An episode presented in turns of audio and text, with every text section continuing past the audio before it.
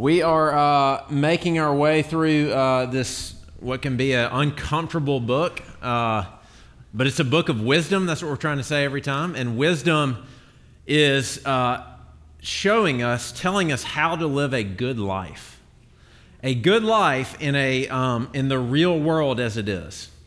And so uh, I try to say every week that the, the the wisdom books of the Old Testament, most people group them as Proverbs, Ecclesiastes, and Job. And the full picture of wisdom is only when you take all of those together. Because Proverbs uh, kind of shows you how life ordinarily works. Raise your, child, raise your child in the way they should go and not depart from its path. But that's not a promise, and that's not the way the world always works. And Ecclesiastes will look at the broken, complex world and say, actually, we also live in a world where you can have really, really good parents and that child departs from the path. Uh, and so, a full orbed, how do I live a wise and good life, uh, has to have Ecclesiastes because it's looking at the world as it is, under the sun, full of death, full of seeming chance, uh, full of a time uh, that keeps rolling on and won't stop, and it gets really, really frustrating. Um, and so, I, it's uncomfortable, but I think it's also hopeful because it's very, very realistic. Uh, it's about life in this world as you will experiencing, saying wisdom can be found there, not by shielding yourself from this hard thing, not by kind of building a cocoon and making yourself safe, but living out your ordinary family, work, and all that in the real world.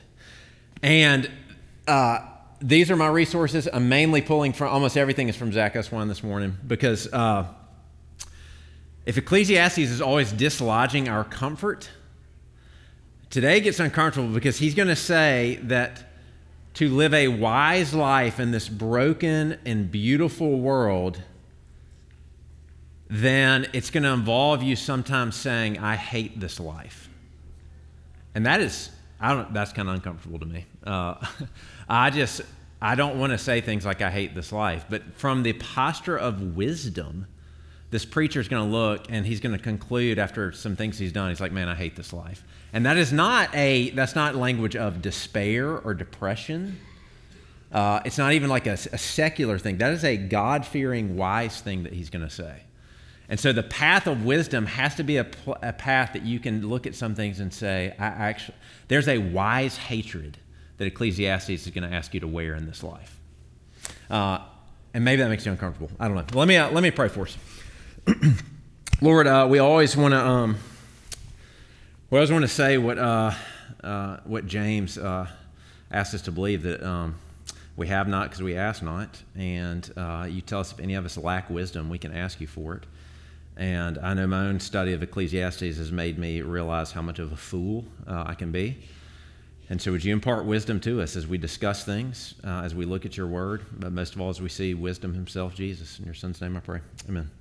All right, here's our uh, our passage. Uh, hopefully, you can read that. If not, there's a Bible probably around you, Ecclesiastes 2. Um, and like we said, Ecclesiastes, like all wisdom books, they kind of go back and forth through all these themes. So we're really taking themes rather than just walking through everything because he'll hit on again. And the theme really is hatred. What does wise hatred look like? Okay? Here's Ecclesiastes 2. This is after last week. Remember, he tests his heart with pleasure, with money, with power, with success, with fame, all those kind of things. And he looks and he says, at the end of the day, all that was hevel. All that was like smoke. It, it's real, those are good things, but it did not produce lasting meaning, satisfaction, purpose. It didn't answer all the why questions I have. And now he turns, and, and so he's going to he's going to look at all that with wisdom. Here's what he says. So I turned to consider wisdom and madness and folly. For what can the man do who comes after the king? Only what has already been done. Then I saw that there's more gain in wisdom than in folly, and there's more gain in light than in darkness. The wise person has his eyes in his head, but the fool walks in darkness. And yet I perceive that the same event happens to all of them. He's talking about death. Then I said in my heart, What happens to the fool will happen to me also. Why then have I been so very wise? And I said in my heart that this also is vanity. For of the wise as of the fool, there's no enduring remembrance, seeing that in the days to come will have been long forgotten how the wise dies just like the fool. Here you go. So I hated life, because what is done under the sun was grievous to me, for all this vanity and a striving after the wind. Okay, so the main thing we're going to look at this morning is verse 17. He says, Okay, so I've tested my heart with pleasure. I'm looking at my life. I've, I've tried to live a wise life. And as he explores what trying to live a, a wise life is like in this world, he says, Man, I, there's, I just hated life sometimes. And when I saw what death did to everybody, it just seems like vanity. Uh, again, he is, this preacher fears God. He's speaking to us from a place of wisdom. Um, we know this because in chapter three, he's going to talk about that, you know, there's a, a time uh, to be born, a time to die, and he's going to say there's a time to hate and a time to love. He's saying that wisdom recognizes there's times for these things. So, as you know, I've been trying to start our time with a little bit of discussion so you don't just uh, hear me babble and maybe you get to know somebody. I want you to discuss uh, these three questions for about uh, seven minutes.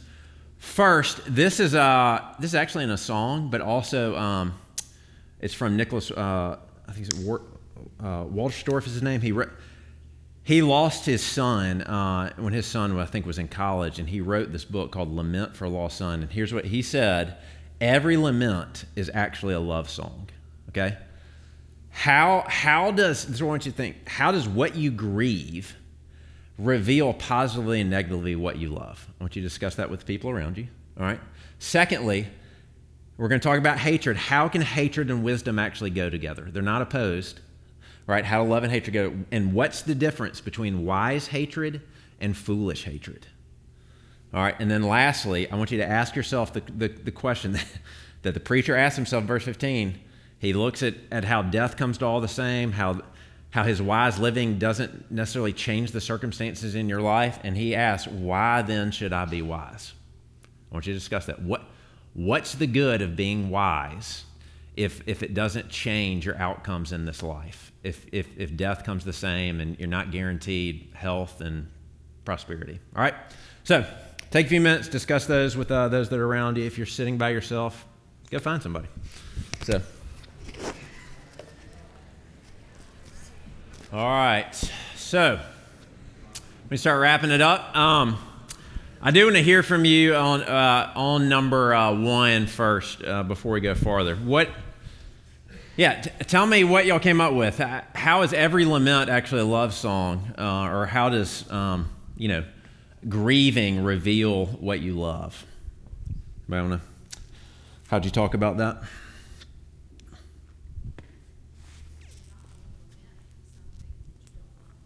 Good.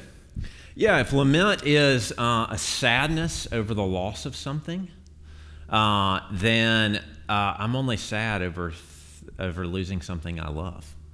Uh, so if you never grieve, it means you've actually never loved. Um, good, good, good, good.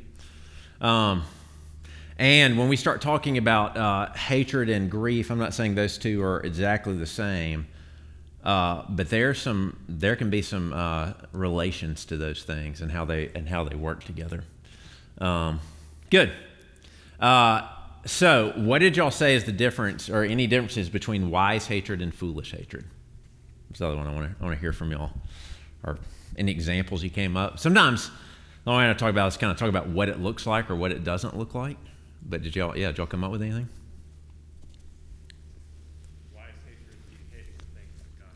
Okay? Errol said wise hatred would be hating the things that God hates. Good.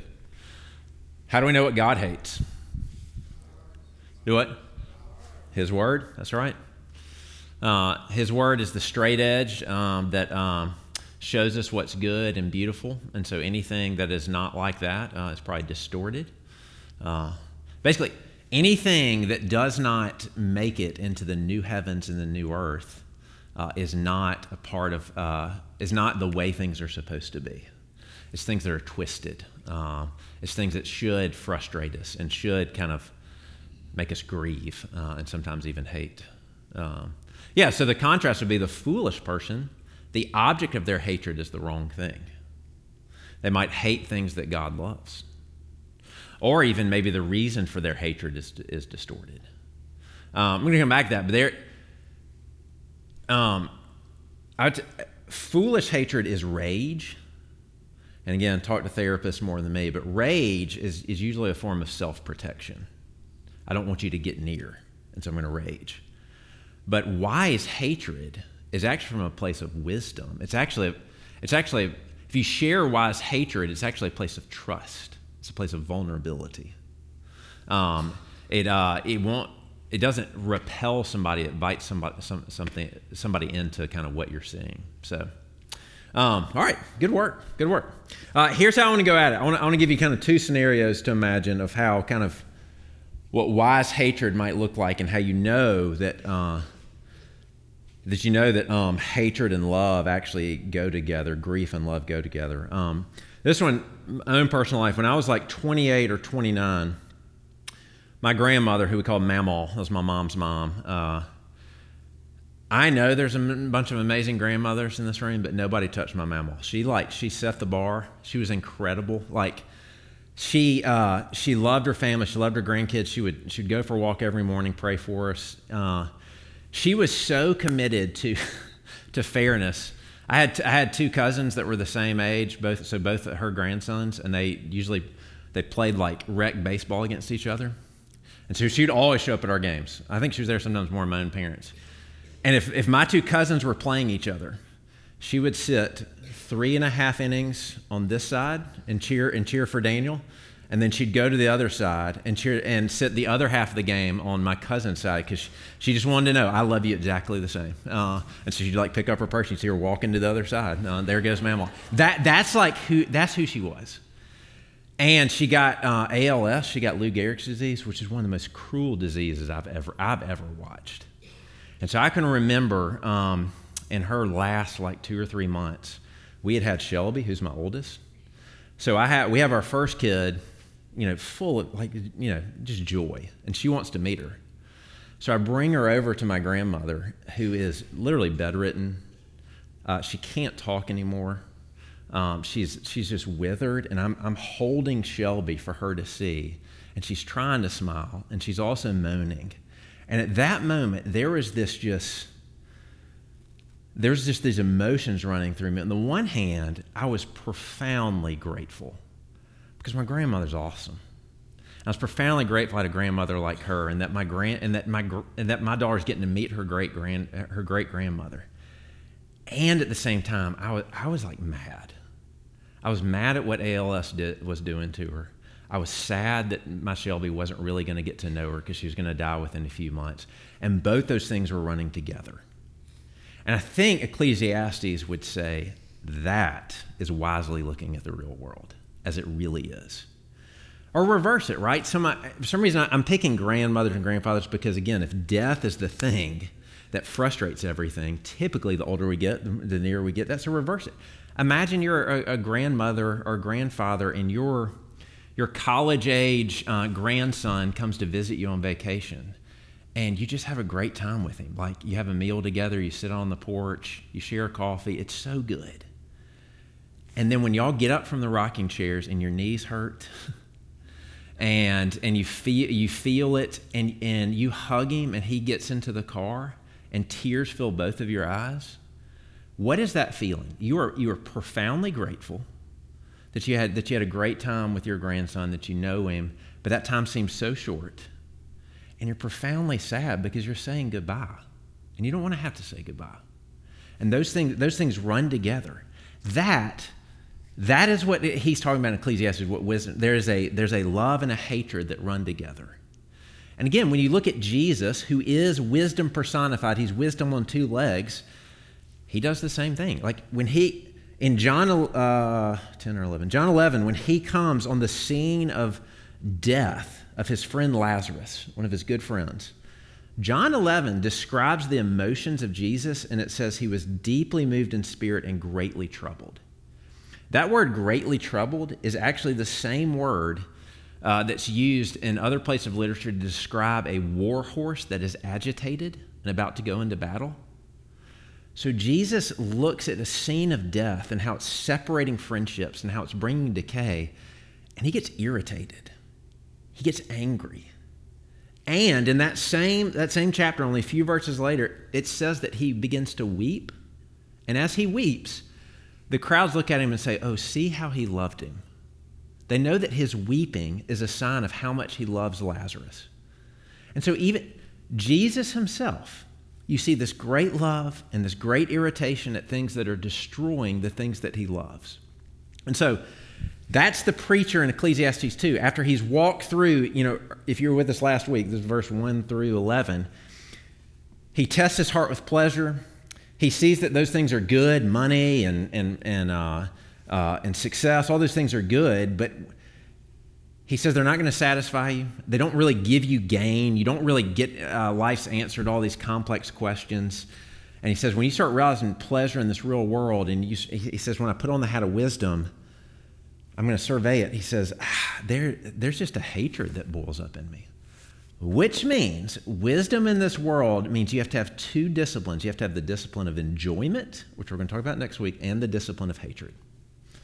Um, so, he says, I hated life, all right? This is uncomfortable, right? When we, I think, when I start hearing like, I don't expect that, I don't expect a preacher full of wisdom to say I hated life. How can he announce his distaste for life? I'm way more comfortable with someone serving my food and saying, it's, you know, it's my pleasure. Like, yes, that's the way it should be. Or, you know, a preacher just saying his life is blessed. You're like, yes, that's the way it should be. Those things are true. But if a Chick fil A employee looked at you and said, I hate my life, you'd be like, whoa, uh, you know, or, uh, or vanity of vanities. Here's your Chick fil A biscuit. You would be like, this is disturbing, right? But because we, because we think of sometimes hatred of life as a sign of immaturity. But God gives us categories of faith that actually include the ranges of all emotions faithful despair, wise hatred, uh, good complaint. And he says, if you don't know those, you're not living a full, good, wise life in this world as it really is. Um, can anybody name a place in God's Word where uh, there's multiple places where He gives us uh, places to express maybe what we would call uncomfortable emotions in faith and showing you they're not opposed to, to wise life in this world? You might think of passages or people that did this?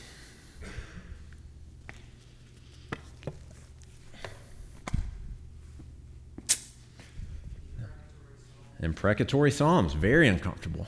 Uh, people are being oppressed and um, persecuted, and it looks like the wicked are winning. They really are crying out for God to stop the unju- injustice.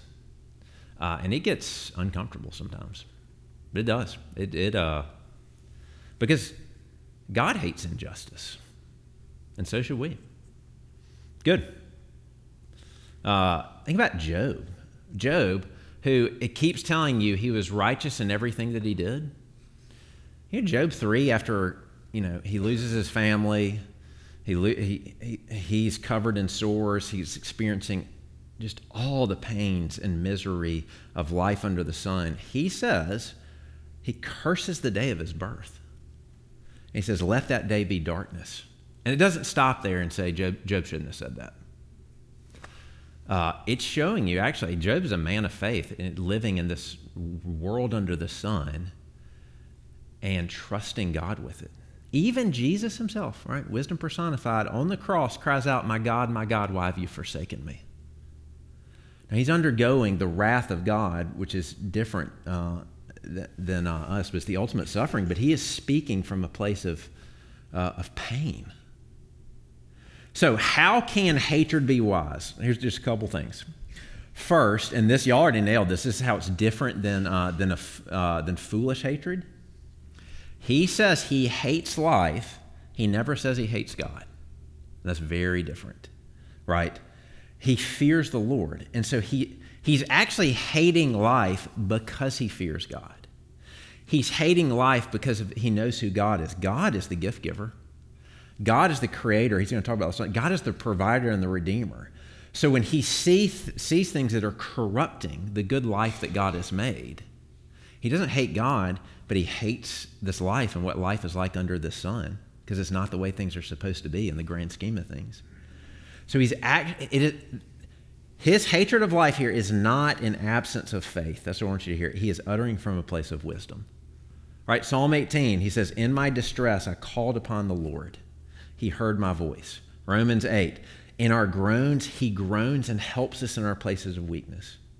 Hebrews 4 says, In the time of need, we should come before the throne of grace, knowing that he hears us. Right? Again, um, ask any therapist. We got tons of good ones, you know, here, Denise, whoever else. Ask them if, if a relationship between a child and a parent is healthy. If the, if the child always feels like he has to tell his parents everything is good, perfect, and happy, is that a good relationship?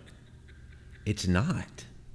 If that, if that child doesn't, doesn't believe that his parents or her parents can handle their anger, their sadness, their frustration. If they have to act like everything's okay because my parents can't handle it, they will actually rot on the inside. Uh, but if that child, and again, you can be a great parent, I know it's more complex than that, but if there's a parent that has the capacity for all of her child, then she will actually risk. She'll argue. She'll fight with her parents. She'll cry in the presence of their love because they know she knows that, that, that it's a trusted person that can handle it.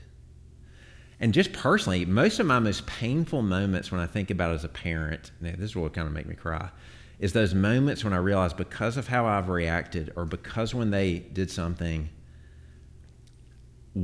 what I said or did made them withdraw rather than uh, open up and trust me. That those those are things will make me cry, right? Because at that point, I something about the way I reacted said, I, I can't handle this. Uh, and I need, I, I, need you to fix it before you can be in my presence. And that is, it's, it's unlike how God our Father is, right? That's why, this, that's why this isn't rage. Raging doesn't let people come near. Rage is self protection. This is actually wise hatred. And he's speaking to God because he knows God knows what this world is like and he knows God knows what, he's, what he, he or she is going through. And he just, so he gives it to God. So here's what Zack Eswine uh, says. Um, he says, The wise learn to manage life not by frantically trying to glue together the knocked over vase, but by gathering all the shattered, jagged pieces and powdered dust from the floor and bringing them to God. Right? Again, it's just this great, like, I can remember breaking things that, you know, that my parents really loved when I was a kid. And you had that choice. You're like, okay, I'll try to fix this, right? And you're like, you're like trying to glue it back together, and it just looks. And you realize like, the wise thing to do is just to turn to your parents and say, "I did this. I'm sorry," and they they will handle it. Uh, and so it's not it's not a hatred of God, nor is he saying I always hate life. It's not this cynicism, right? He's going to say there's a time to love, time to hate, all this kind of things. Um, but he really is saying, as I've lived in life under the sun, I thought put in as I've watched the news, I weep. And as he looks at himself, he knows that, that some of the hurt in this world, some of what's wrong with the world is because, because of me. You know, uh, Taylor Swift came out with a song called Antihero where it says, Hi, I'm the problem. Yes, it's me. Christians should love that. like, that, sometimes we're like, Hi, I'm the problem. Yes, it's me part of the reason that the world is painful is because I'm in it. And that should make us weep. And so the third thing is that the fool actually, again, this is what was said here. We're supposed to hate the things that God hates, love things that God loves. So the fool actually teaches you to hate things that God loves. The fool says, hate God, hate wisdom, hate wise correction and discipline, uh, hate love, uh, hate, hate other people. Um, be cynical. Because if you, all those things I described, if you start hating those things, what will come out of you is jealousy, selfish ambition, partiality, all the sins, of the flesh, right? But a call to wisdom is to hate the things that are ruining God's good world, that are, that are destroying, decaying, corrupting the things that God loves. Um, so that, that's the call. Uh, so, what did you come up with then? Right, as he tries it on, and he says, So I consider wisdom and madness, And he says in verse 30, he says, There is a little more gain, right? A little more purpose, a little more uh, satisfaction, verse 13, in, in wise living and folly. But then he comes back and says, But man, when I think about death and what happens to the fool happens to the wise, I just say, What was the point? Why have I been, why? What's the point of living a wise life? Uh, if, if you can look at an 80 year old who has been wise and an 80 year old who's been foolish, and a lot of times their life looks just the same. What's the point? What y'all say? What's the point of, of living a wise life? Anybody come up with something? This is the tension you're supposed to live in. And that is a good reason. On the one hand, Tripp, uh, Tripp said, well, God tells us to. And it is always good to do what God says, even if it doesn't make sense, even if it doesn't, quote, make my life better immediately. And so the first thing, God treasures wisdom, He loves it. And if God loves wisdom, then, uh, then it's worth it because I want to I want to walk in what He loves. Yeah, good. Anything else? Okay. Yeah.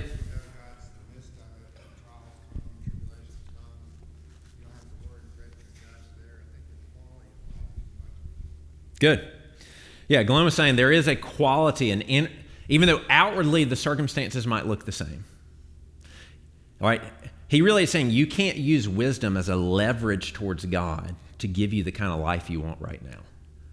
But but he is going to say it is better. And when you look from the inside, that's what Glenn's saying, that the quality, the contentment, the knowledge that God is with you, those things actually produce something different on the inside that might not it might not look any different on the out I mean on the outside when you're just observing the circumstances.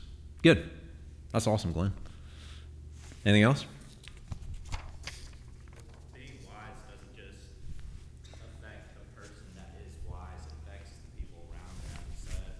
Yes.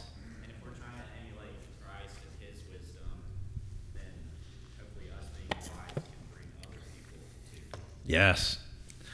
It actually, this is everywhere. Wisdom also, it, it's to live a wise, wise life is better for others. It absolutely is.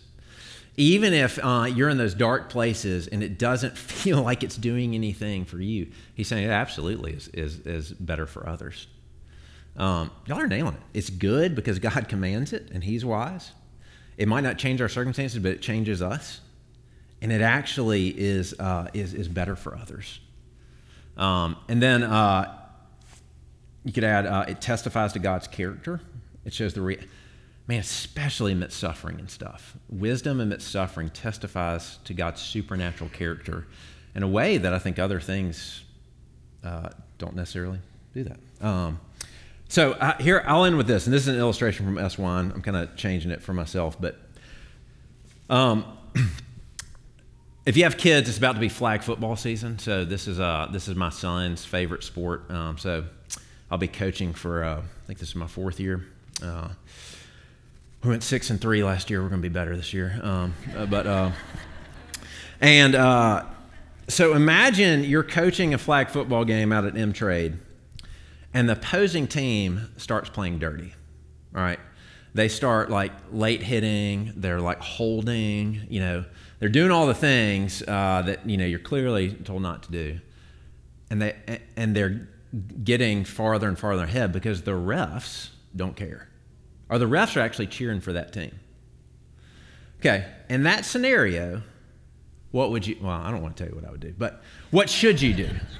Because there is a sense, okay, Right. Think of that as life under the sun. This is frustrating. We're trying to play the right way and we're losing.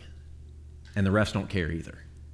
Right? I could just take my team and say we're done and walk off. You know, quit at halftime. If that's going to be. Or at halftime I could say, "Hey, if that's how we're, if that's how they're playing, let's play that way." Right? And let and, and it gets nasty. The problem with both of those scenarios, if I walk off the field or we start playing the same way, then do you know then you the only thing being seen on the field is foolishness. That's the only thing that's observed. That's the only thing that's in play. You start realizing that actually that's not good. That's what everybody else observes. That's that's that's that's the only it seems that's the only way to live. But what ecclesiastes would say is the life of wisdom the resistance movement will be getting out there and playing the same way the second half, e- even knowing you're not going to win, knowing you're going to be going to get beat worse. Because there's a beauty in the resistance movement of wisdom, of not giving into foolishness.